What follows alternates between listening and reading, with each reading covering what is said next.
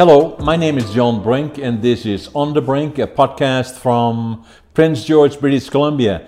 Beautiful Prince George, British Columbia. It's a beautiful fall day, cooling off a little bit. Snow, not too much yet, and we are downtown Prince George together with our special guest, uh, a fellow by the name of Todd Doherty. And Todd is a good friend. I've known him for many, many years, but he is also the member of parliament. Yes, Todd, welcome to the guest. it's great to be here. Uh, you know, I've obviously watched the other other shows. I was waiting for the call, and uh, I'm glad I'm on now. So, Excellent. Now, glad to have you. And tell us a little bit about your background. Uh, right. Uh, so, um, um, 25 years in aviation previous to uh, putting my, my name in the hat for uh, to become an elected official. Um, I always say that I fell uh, backwards into aviation. Never ever dreamt that that was going to be my career. Um, prior to that, um, or and along at the same time. so, so where were you were born? Uh, so I was. Oh, we want to go way all the way Yeah, back. all the way So, back. All the way back. So I was born in Ashcroft, Ashcroft. um, and and, Ashcroft, for the, we have a lot of people Yeah. internationally watching us.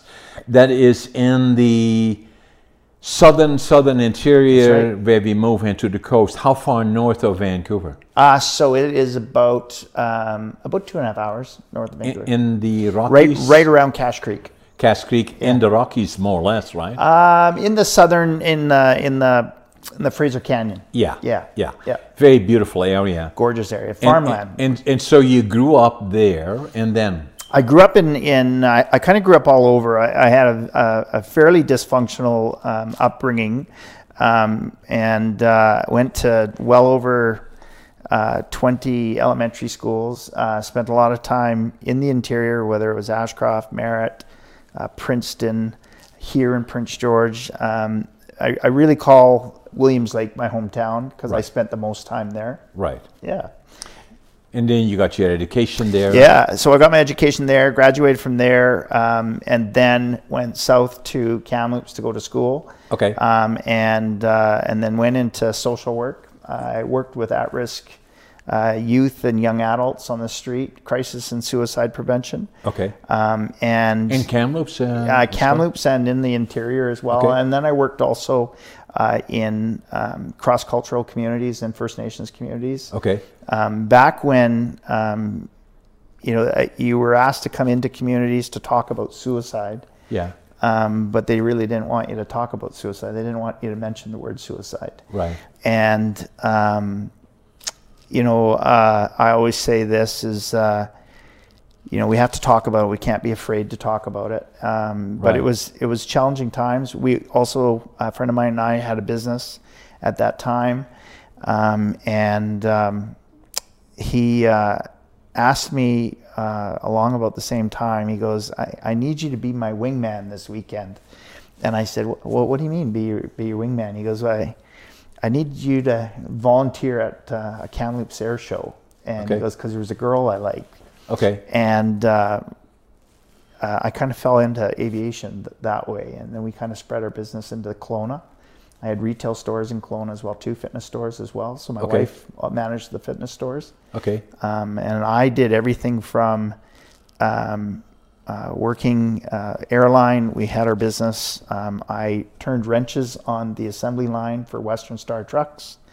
Um, in my lifetime, I have um, my very first job was shoveling poop at uh, the stockyards in Yeah. uh, in Williams Lake, um, and uh, And, and uh, Williams Lake very much a uh, uh, horse and, and farming Yeah. and all of that type of. that's my background. Yeah, we're forestry and farming family. Yeah, So we yeah. um, and I also logged for a while as well too. I Yeah. I drove skidder and bucked as well too. So, Yeah. yeah. Yeah, you you've done it all. I have done it all. They, I, uh, I, uh, I say there's not too many people in Parliament that can honestly say that they have um, uh, eaten Wonder Bread sandwiches, white white bread sandwiches with uh, chainsaw gear gear oil under their under their nails. And I'm sure none. none. Nearly none. Yeah. So then you ended up in Prince George because I know you've been here already an, quite a number of years. Yeah, I so um, I spent some time here. Our family actually, uh, my mom and my stepfather, uh, we left here in 1980 to Williams Lake. But Kelly and I, my wife and I, uh, moved back up here in '99. I was with a company, small little airline company called WestJet. Yeah. I was one of the original. That is the very beginning, virtually, eh, of WestJet. 94 is when I, I joined them. Yeah. And um, and in '99, I was asked if I would bring WestJet up to uh, Prince George. Yeah. And um, I came up to Prince George. I actually gave them every reason why I was not going to move up here.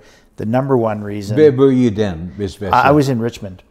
Yeah, Richmond. So you went down the coast. down the coast. I was uh, helping manage the uh, the base there at, at, at Vancouver Airport. So Yeah, it's one of the largest bases. And Exactly. uh, I was asked to bring up bring the brand up here, and I gave them every excuse. Number one excuse was um, the the proximity to my mother in law, which was in Williams Lake, which Yeah. was really just a bargaining uh, tool because I love my mother in law. Yeah, yeah. Um, but uh, they said, no worries, just come up for six months. That's Yeah. all you got to do. Yeah. Um, Just set it up and you're back to where you were. exactly, or wherever I wanted to go. Yeah. And um, uh, we got up here and we quickly fell in love with the place. Yeah. Uh, I re, re Is, is Kelly also from from? Yes, her family is. Um, she's really the one that you should be interviewing. Uh, her her family is uh, her great great grandfather was set up by the the uh, Gold Commission Okay. to be the judge, the lawman, and the hangman in, in Williams Lake. William Wow. William Pinchbeck.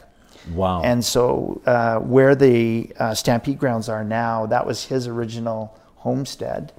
And so, her family is from there. Plus, uh, her, um, uh, she's uh, First Nations as well. Right. Um, others from the uh, Williams Lake First Nation side, and her dad's from the Esdilagh First Nation, which is a Tsilhqot'in side. So. yeah, and then and I believe you have four children. Yeah. So I, I always say I married my high school sweetheart. She just didn't know she was my high school sweetheart.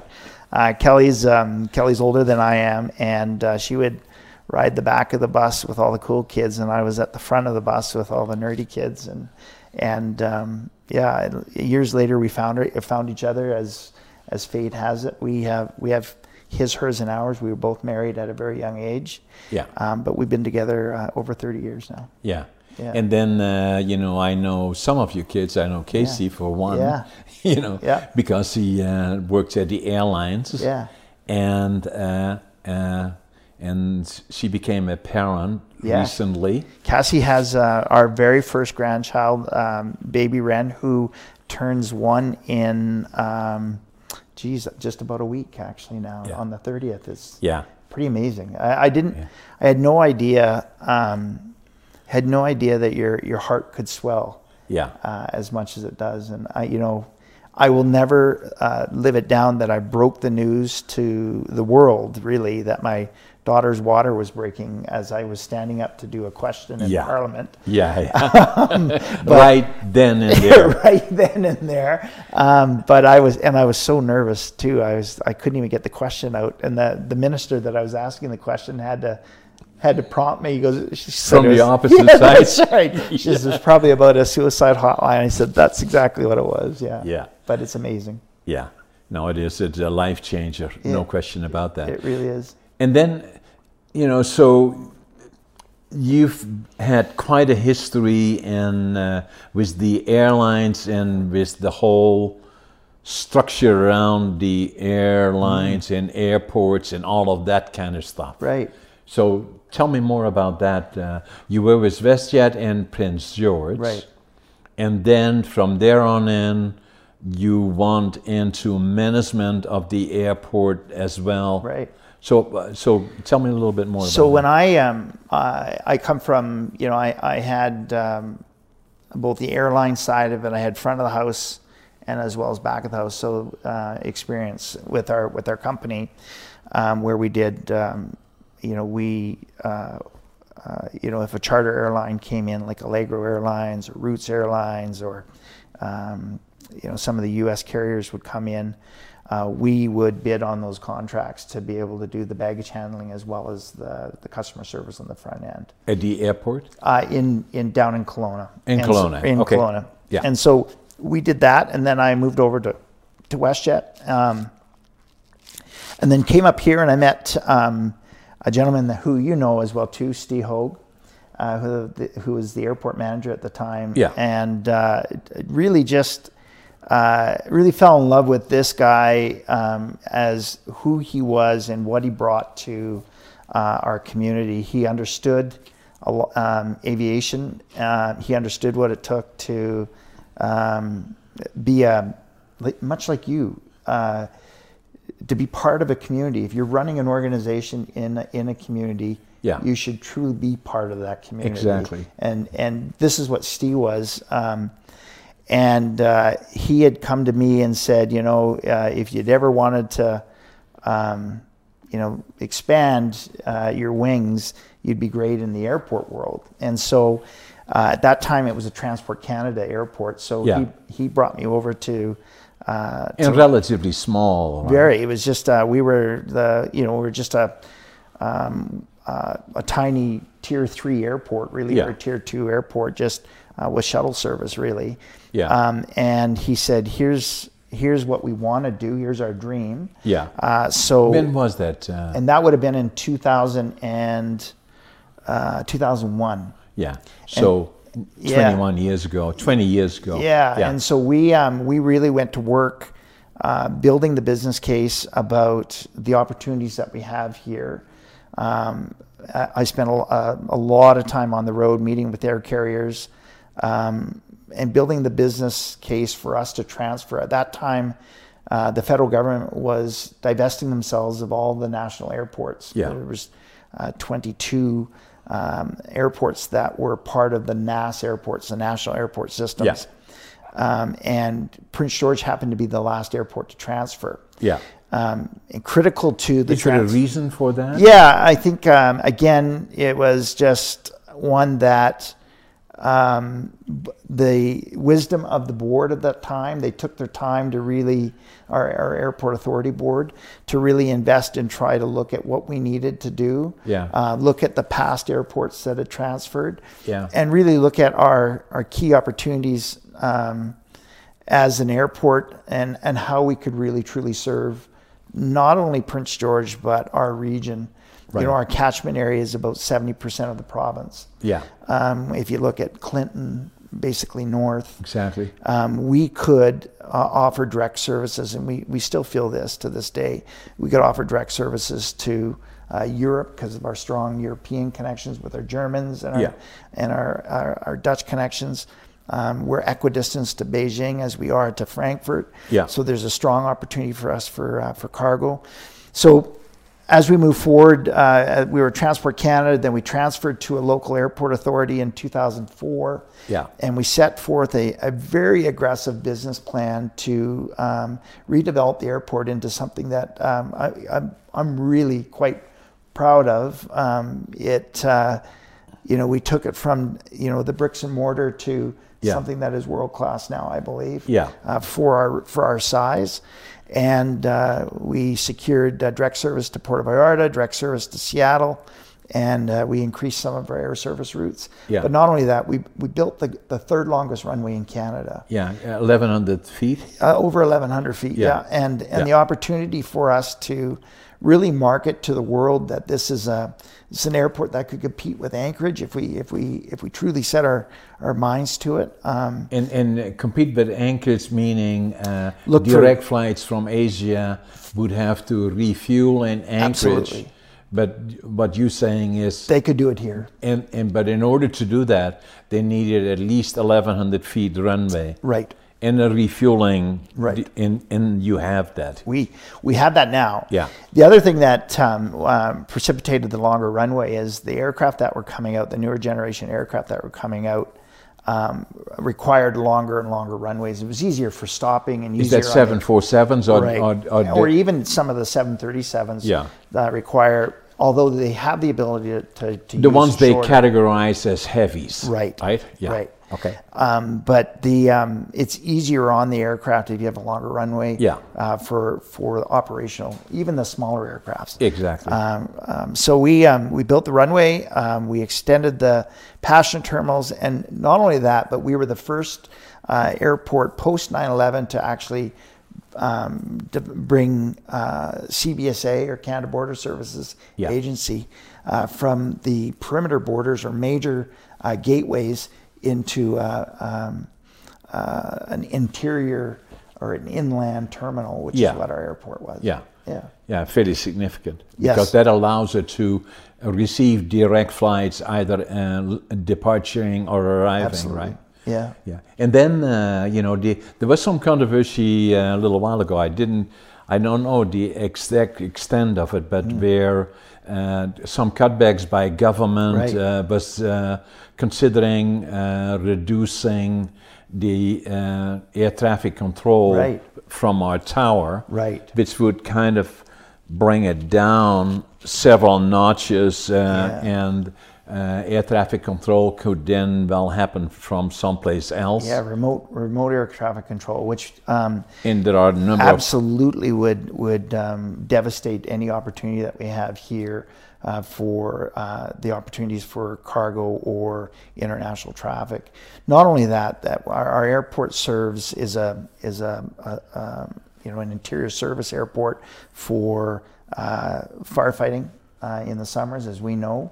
Um, our our uh, growing fire events that we've had, um, but medevac, um, you know, the fog issues that we have uh, in the you know two three weeks in the fall, as well as two three weeks in the in the spring, um, and uh, without that manned control here locally, it would really take away any of the uh, opportunity for this this airport to grow as a uh, international destination for either cargo or tech stops. it's another part that I saw myself, uh, and I'm a pilot and I'm Mm. quite involved in all these kinds of things.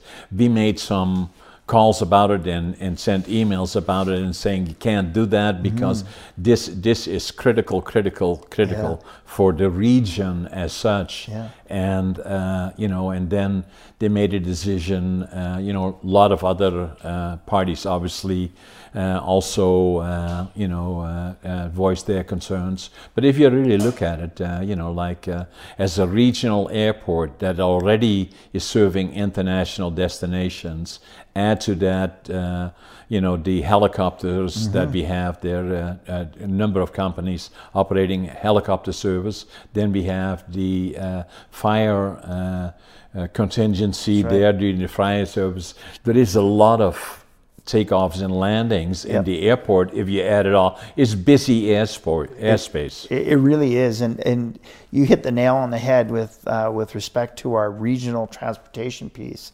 You know, for a long period of time, um, we promoted the Northern Logistics Route, which is the greenest and fastest uh, rail network into the U.S. Midwest, but also Four days. Four days.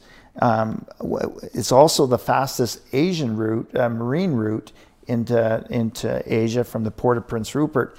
The reason why we have um, uh, the CN's intermodal uh, transload facility that's here and the double stacking of the railway system going west, all of that was co- co-located here because we're on the confluence of a high a northwest or a north south east west highway system transnational highway system railway system uh, and we had the airport that had developed. You know um, the letter that i wrote to the minister and had i had lengthy discussions with uh, uh, minister Alghabra on this uh, as well as the, the former minister minister garneau uh, and i said that you know well over a billion dollars of private federal and provincial uh, infrastructure and investment had gone on in this in this area, just on the intermodal opportunities that we have, And they rely on this. and they rely on this. You know, I, I go back to the 2010 Olympics um, Yeah. when, and I was part of the security, um, the the group that looked at the aviation side of security for the 2010 Olympics, and we had that concentric circle, that ripple effect as if there was an event, where would people go? We had um, uh, the Russian Antonovs that were here that brought uh, the armored vehicles or the uh, bulletproof vehicle, vehicles for the, the Russian and, and some of our foreign dignitaries uh, that, um, uh, that were attending those events during the 2010 Olympics.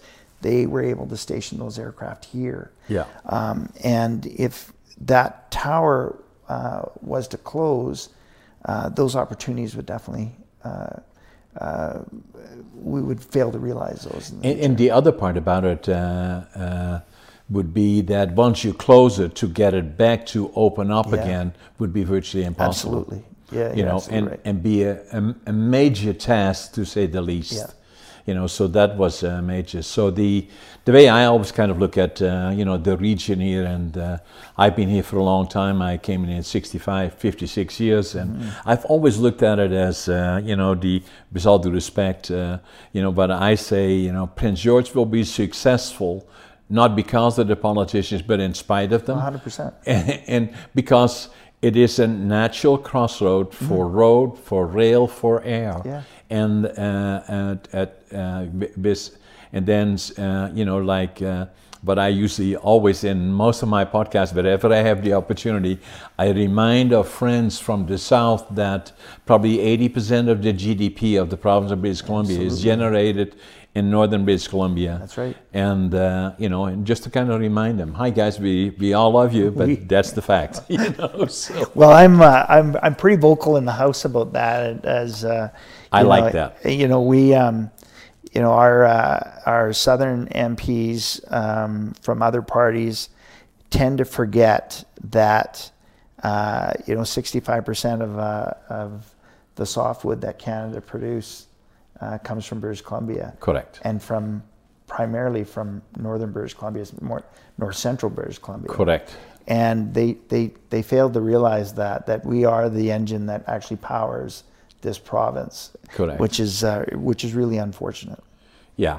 And, and very important to remind them of and to remember.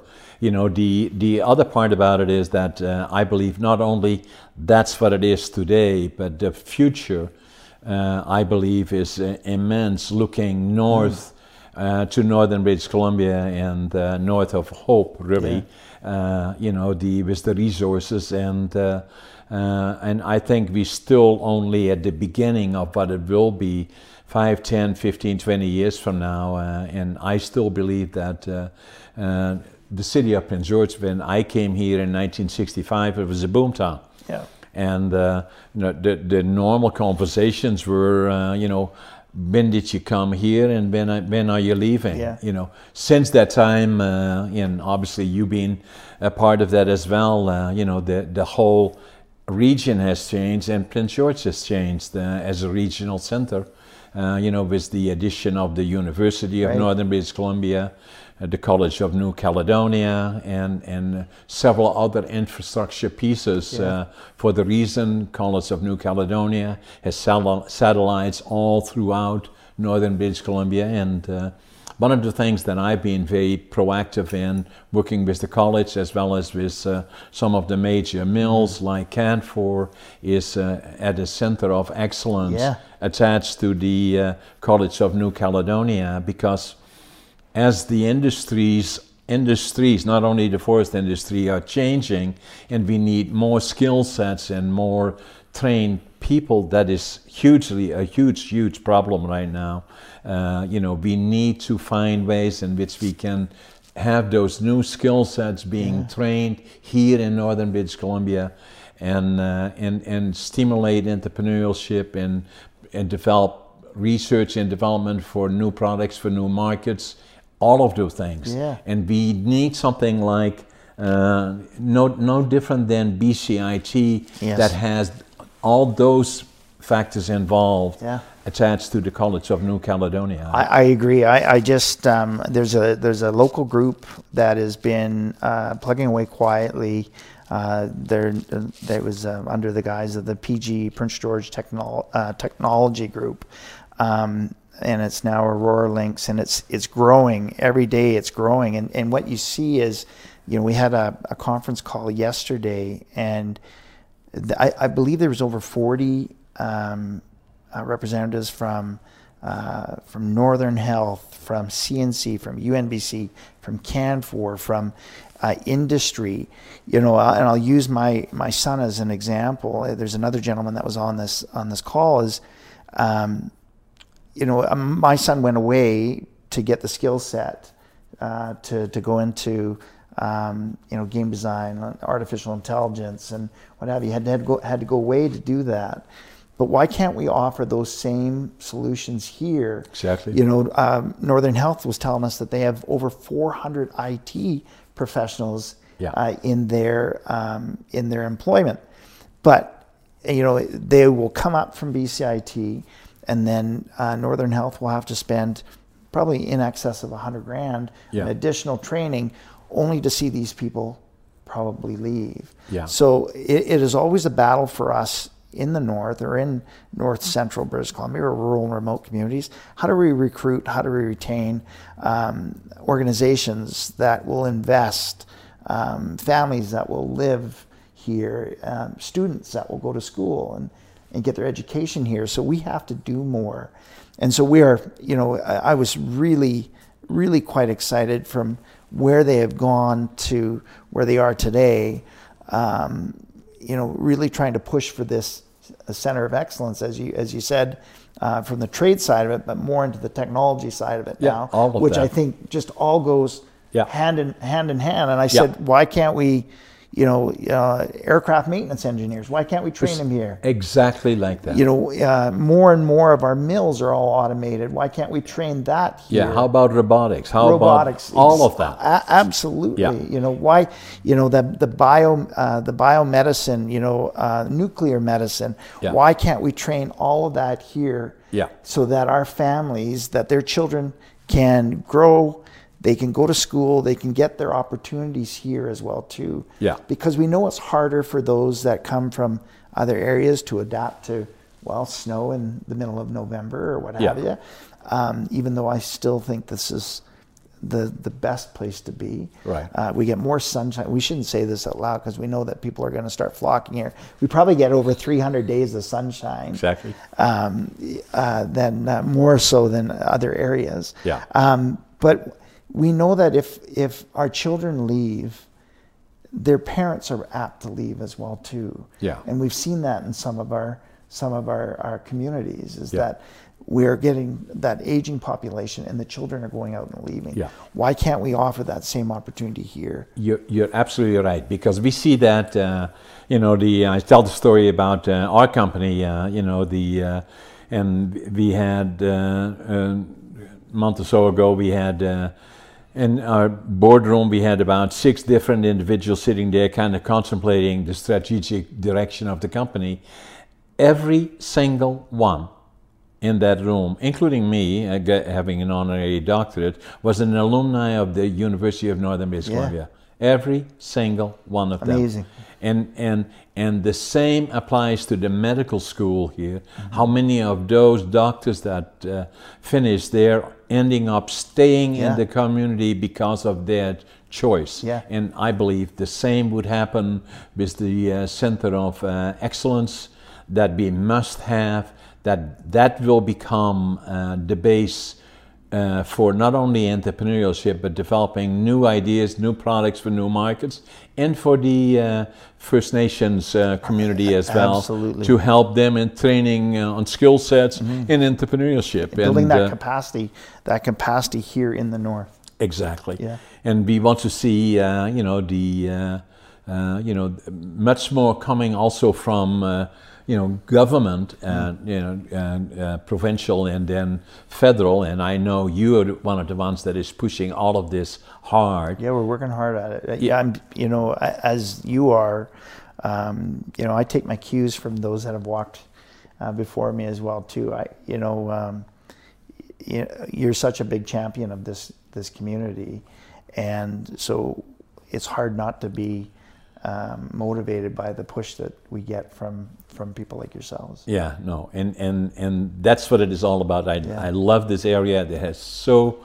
immense amount of uh, uh, future, Mm-hmm. and uh, I see the community 20 years from now probably will be 200,000 people in my mind. I hope so. I, I, you No, know, no question. Yeah, about that. I, I really, you know, the the building that's going on, the residential building that's going on, is is quite extraordinary, um, and you know, again, as we get more and more of these services and opportunities located here, there's no reason why, you know, I, you know, the um, Spirit of the North is pushing for a cardiac care unit here. Yeah. We've got the uh, cancer agency now located here. We've got a great university, great college. Yeah. Um, and we've Center of excellence a to center come. of excellence, and we're hoping with the, the PG Technology Group Yeah. um, that we can do that and start training. You know, my son was just one of them. There was another gentleman that's on there that, you know, his son spent thirty thousand dollars, went to the Vancouver Film School, Yeah.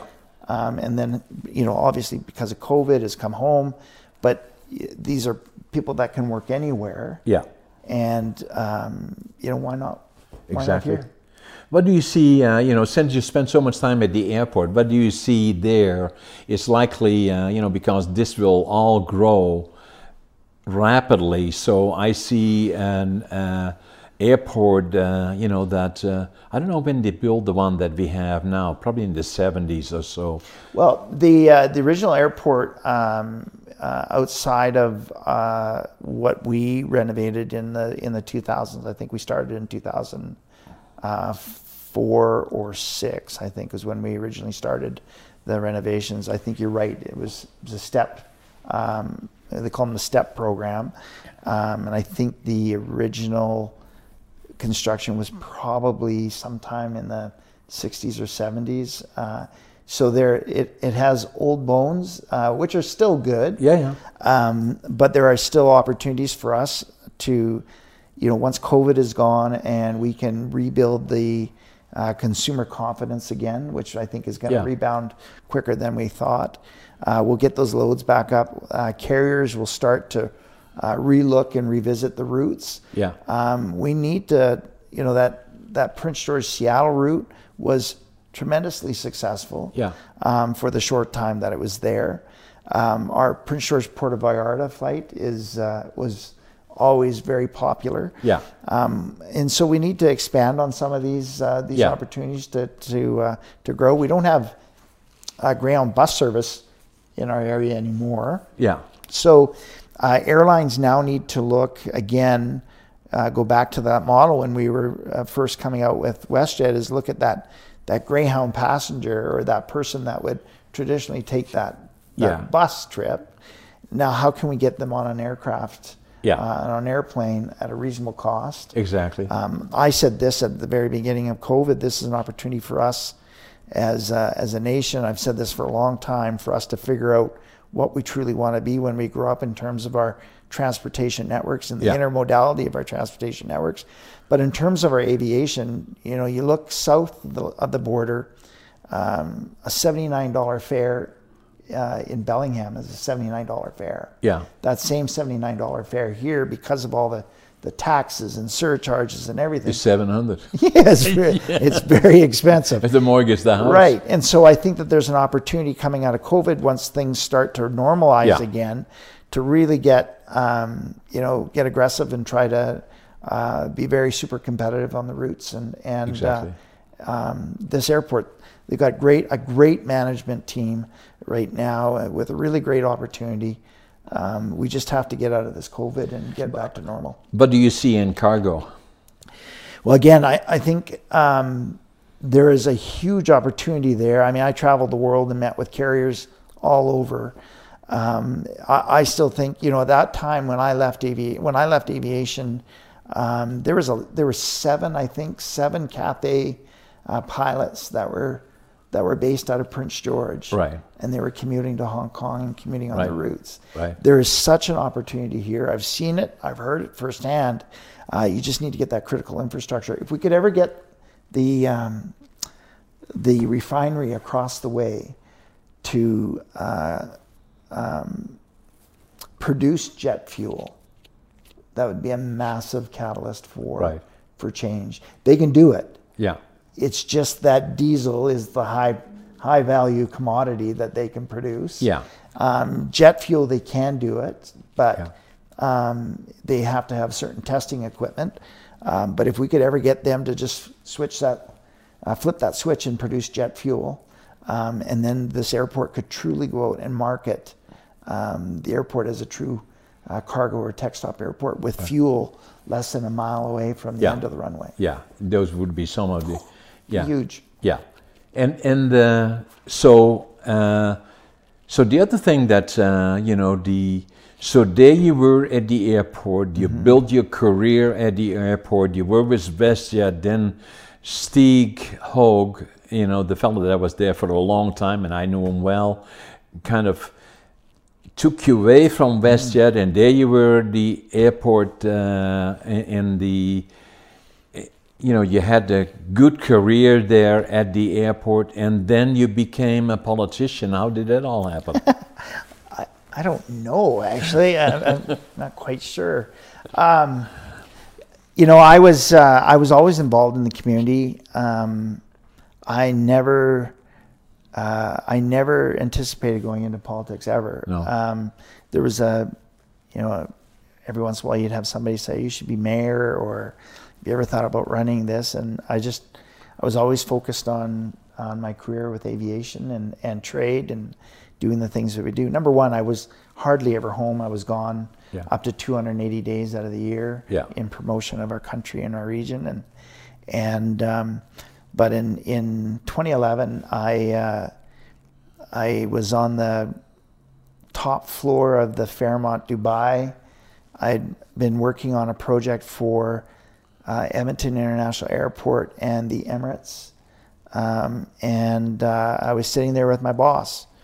Um, and he said he had literally had said to me it was my birthday as a matter of fact and he had said uh, you know i um, you're a you're a tough negotiator i just want you to know you're worth every penny and you know in my head all i was thinking about was getting home yeah, yeah. i was missing my wife i Yeah. was wi- missing my um, my family um, you know my um, my values my value system had got all skewed to the point and I'll, I'll take it back to 2008 um, I 2008 I was taking I was booked to go to and it was literally right around the same time my birthday time October 7th or 8th um, I was booked to go and speak at a, a conference in Kuala Lumpur and so I was putting my, I went out to put my suitcases in my car. There was crime scene tape, um, and there was a double homicide across the street from my house. And I, uh, I was saying something to the media person, um, and uh, trying to get my son in the house. Uh, I had closed the door of the um, of the of the vehicle, and my wife opened the door and she'd said that her brother was found dead um, the same time in Williams Lake. And so my uh, so I kissed my wife goodbye, and I said I'd be back in three days because I didn't want to let somebody else down. Yeah. So I flew to Kuala Lumpur, um, left my wife there uh, to deal with the grief of losing her brother um, in a suspicious death. Um, and so that really kind of started me really kind of, you know, I was, I never thought I'd get, I never thought I'd get to see the things that I got to see in aviation. I've been on the, been on the Great Wall more times than most people would ever get a chance to be on. I've, I, um, you know, I've I've sat across from royal family. Uh, I've toured this world. One day I might wake up, I was in Berlin. The next day I might be in Abu Dhabi or or uh, Frankfurt or or Beijing or or I was just all over the place. But that just kind of stuck with me, and I had been offered a, a, a really big job with the Edmonton International Airport, and you know, it was like that movie. You know, they um, they made me an offer I couldn't refuse, and so I chased the big dollars, and I forgot about one thing that was probably the most important thing, and that's my family. Um, and so as I uh, Yeah. so as I sat there at the top of the floor of the In, in Edmonton, in in in in Dubai, yeah, you know, I, you know, I flash forward to the, you know, um, being in in Dubai and my boss, um, saying that I was on top of the world, uh, career wise. Yeah. I was making, uh, amazing money. I was doing what I loved to do, um, and I was really good at it. And uh, but there was one thing that was missing, and that was my Yeah. my family. Yeah. And so I um, I uh, I was coming home for about 36 hours. I had to come home, do my uh, my laundry, and uh, uh, and then I had to go to Beijing or Hong Kong for a golf tournament. And uh, I had asked a friend of mine um, who was uh, working with the 2015 Canada Winter Games. He was a chair. I said, um, "Listen, I need to come home." And uh, he said, "Well, he goes, no promises. Um, why don't you meet the the CEO?" And I said, "Okay." Well, he goes, "When are you home?" And I said, "Well, I'm, I fly home on Friday. I got to fly out Sunday morning uh, to Hong Kong." And, um, and he goes, "Well, go have coffee with Stu, and uh, and we'll see what happens. But you know, it's up to Stu. It's Stu's team." Yeah. And so I, I met with Stu, and um, that hour meeting went into probably four, maybe five, Yeah. and we drank way too much coffee. And uh, I remember leaving his place, and I don't know whether I was going to get the job or not. Um, but I remember yelling or phoning my wife, and the cell service being really bad. And, and I was telling her, I said, "I'm doing it. I think I'm doing it." And she's like, "What? What do you mean?" I said, "I'm, I think I'm going to leave aviation." And uh, she said, well, "What do you mean? We're building a house." I said, "Listen, I, I, um, if I don't do this, um, I'm going to lose the, the the thing that means the most to me." Yeah. And uh, I said, I, I need to do this. And I said, and if it's God's will, Yeah. you know, uh, I, I put my trust in God. And So, so be it. yeah, and uh, so I um, I boarded the aircraft. My heart wasn't into that golf tournament, which, if anybody knows me, I'm a terrible golfer to begin with. Um, and I got a call, luckily, from Stu Ballantyne, and I I joined the group with the 2015 Canada Winter Games, and um, I raised uh, about 29.5 million dollars. His vision for the games, where it was unbelievable, it was about leaving a legacy. And if anybody knows my background, is um, I was in, you know, again, I grew up in such a dysfunctional uh, uh, upbringing that I I was in all sports, and I believe that you know I am who I am today because of volunteers, whether it's cadets or sports. Right. So I always wanted to leave that that legacy, and so I joined the um, the 2015 Canada Winter Games and worked through that. But somebody approached me partway through the games and said, "Hey, would you consider?" And um, I never thought I had a chance to do that, uh, to, to be the member of parliament. Um, but again, I, uh, I went home and had a conversation with my wife and uh, did she say are you nuts yeah she did and i said if it's again i said that was that 2003 or something? no that would have been in uh, 20 um, would have been in 20 14, 14. late, no, early 2015, actually. Yeah, Or sorry, uh, no, it wasn't 2015 because the games would have been 2015. It was in early 2014. Okay. And, um, and then we just, uh, I focused on doing the job that I had to do because uh, we still had a sitting MP at that time. Yeah. And we didn't know whether he was going to retire or not. And it was um, not Oberle, was it? No, it was uh, Dick Harris. Oh, Dick Harris. Yeah. yeah. Okay. And yeah. then um, I uh, I put my name forward and and uh, was fortunate enough to get the the nomination and fortunate enough to to be elected in 2015. Yeah. Can you imagine that? It's crazy. it's not really. Yeah, it's crazy. You know, because you went from one thing to the other, Yeah. and then you had to be in Dubai or wherever you was, and then you realized, uh, no, I'm going to have to go a different direction. Yeah. Yeah. I always say this, John, is um, uh, it, it was, you know, I, I, it had to be somebody's plan. Um, as you know, I, I got elected in 2015, and when I when I got elected, um, I already had the the um, the framework for a piece of legislation um, uh, to to make Canada the first country in the world um, uh, to develop a, a framework for uh, to battle post traumatic stress disorder Yeah. as it pertains to our veterans and our first responders. But what people don't know is that it is really tough for a new member of parliament to a even get a chance to table a bill, Yeah. let alone get it passed. Yeah. And um, you know, uh, in 2016, um, I had tabled my bill already, and we'd we'd already gone through, and it, we were working to get it passed. And um, a, a friend of mine who was a, a local RCMP, uh, I saw him at Christmas time, and uh, you know, I you know it was just down here at the Ramada, and and I saw him, and I said. Um, uh, Merry Christmas to you. It was literally the day, couple days before Christmas.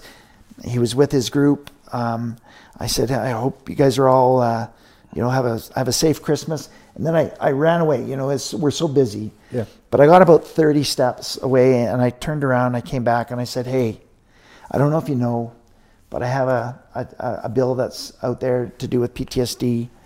Um, and I, I, I don't know why I've known you all this time, but it takes me getting elected to say thank you for what you do. Yeah. Um, but I, I want you to have my coin. And I, I handed him my coin and I just said, you know, I really appreciate you. And I said, if anybody, any of you want one of my coins, you know how to get a hold of me. And then I, I went on to my thing.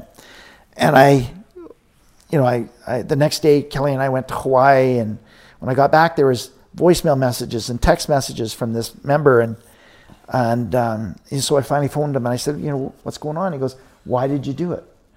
Yeah. And I said, What do you mean? He said, Why did you do it that day? Do you remember the last I said, Of course I remember the last time we said Yeah. he goes, You you left, but you turned around and you came back and you gave me your coin. Why'd you do that? Yeah.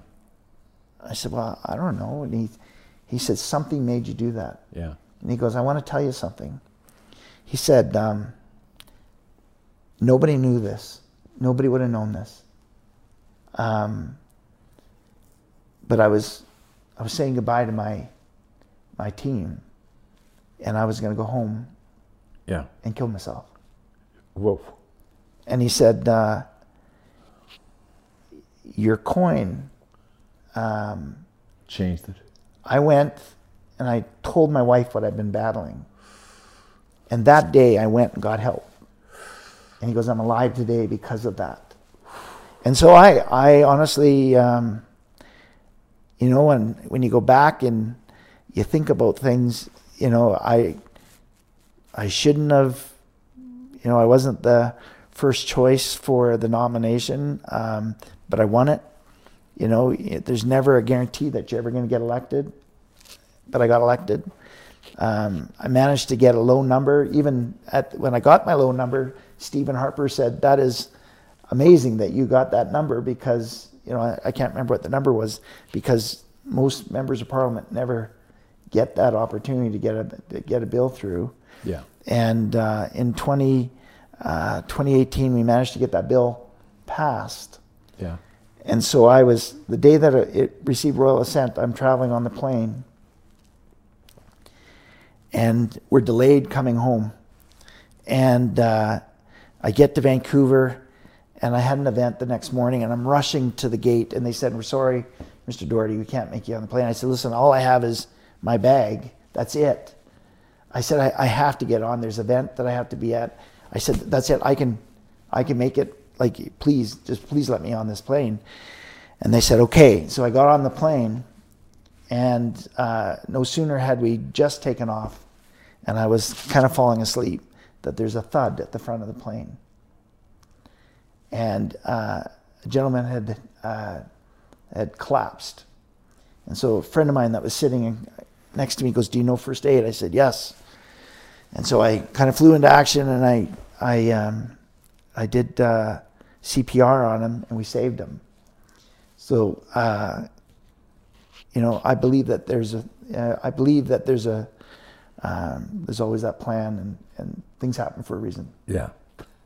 Interesting, huh? Just like you coming here with $25 Yeah. and 47 cents in your pocket, and look at what you've been able to do. Yeah, and then the uh, interesting part about it, uh, uh, Todd, is that the reason that I came here is because right. the Canadians liberated That's us. right. And I met that Canadian soldier, Amazing story. and and and then. Right then, at five years old, I said, I'm going to go to Canada. I Yeah. tried to go when I was 17, and then I won when I was 24. And then when I came, I couldn't speak the language, didn't know a soul, didn't have a job, was cleanup man, blah, blah, blah, all that kind of stuff. And then the first Canadian that invited me for, For dinner. dinner. was Jerry Wilmot. Crazy. And, and Jerry Wilmot and his wife invited me, and I was nervous because I couldn't quite speak the language, and I didn't want to sound like, uh, you know, that I didn't know what I was doing. And he said to me, uh, we started talking about Holland. He knew about Holland. He, uh, uh, he was part of the Canadian forces, and in fact, he was captured, Jerry Wilmot, the captain in the schoolyard behind our house. Gave you the chocolate too, didn't he? Yes. Yeah. And, and gave us every morning bread with cheese and butter. Yeah. Jerry Wilmot. And you know something else?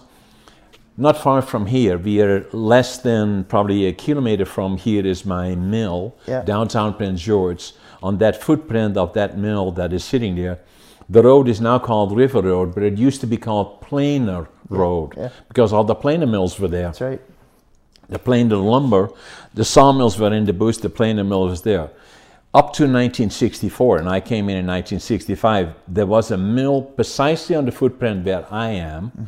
Uh, there was a planer mill. That planer mill was owned by Captain Jerry Wilmot.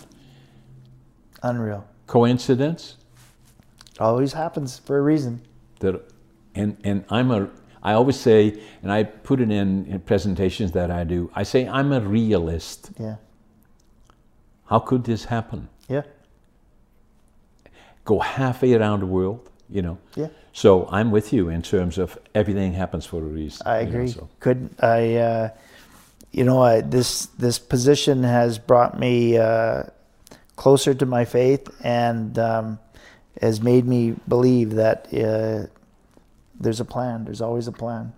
You see, the other thing that I find with you is that uh, obviously I watch you, and uh, you know, we, we are friends, we have known each Yeah. other, but uh, you know, the uh, you put everything into the job. I do. Yeah, and and that makes a difference. You know that. Uh, but I always say, uh, you know, the to me foundation pieces are attitude, avoid the negative, passion, find something that you really love to do and become good at it, and then work ethic behind it, and then but follows is success. Yeah. And I firmly believe that. Uh, you know that. Uh, you know, find that passion and then have a in spite of it all, right? So the uh, and we go through tough times. You certainly did, and uh, you know I, I, I very much appreciate you sharing that with me and and us.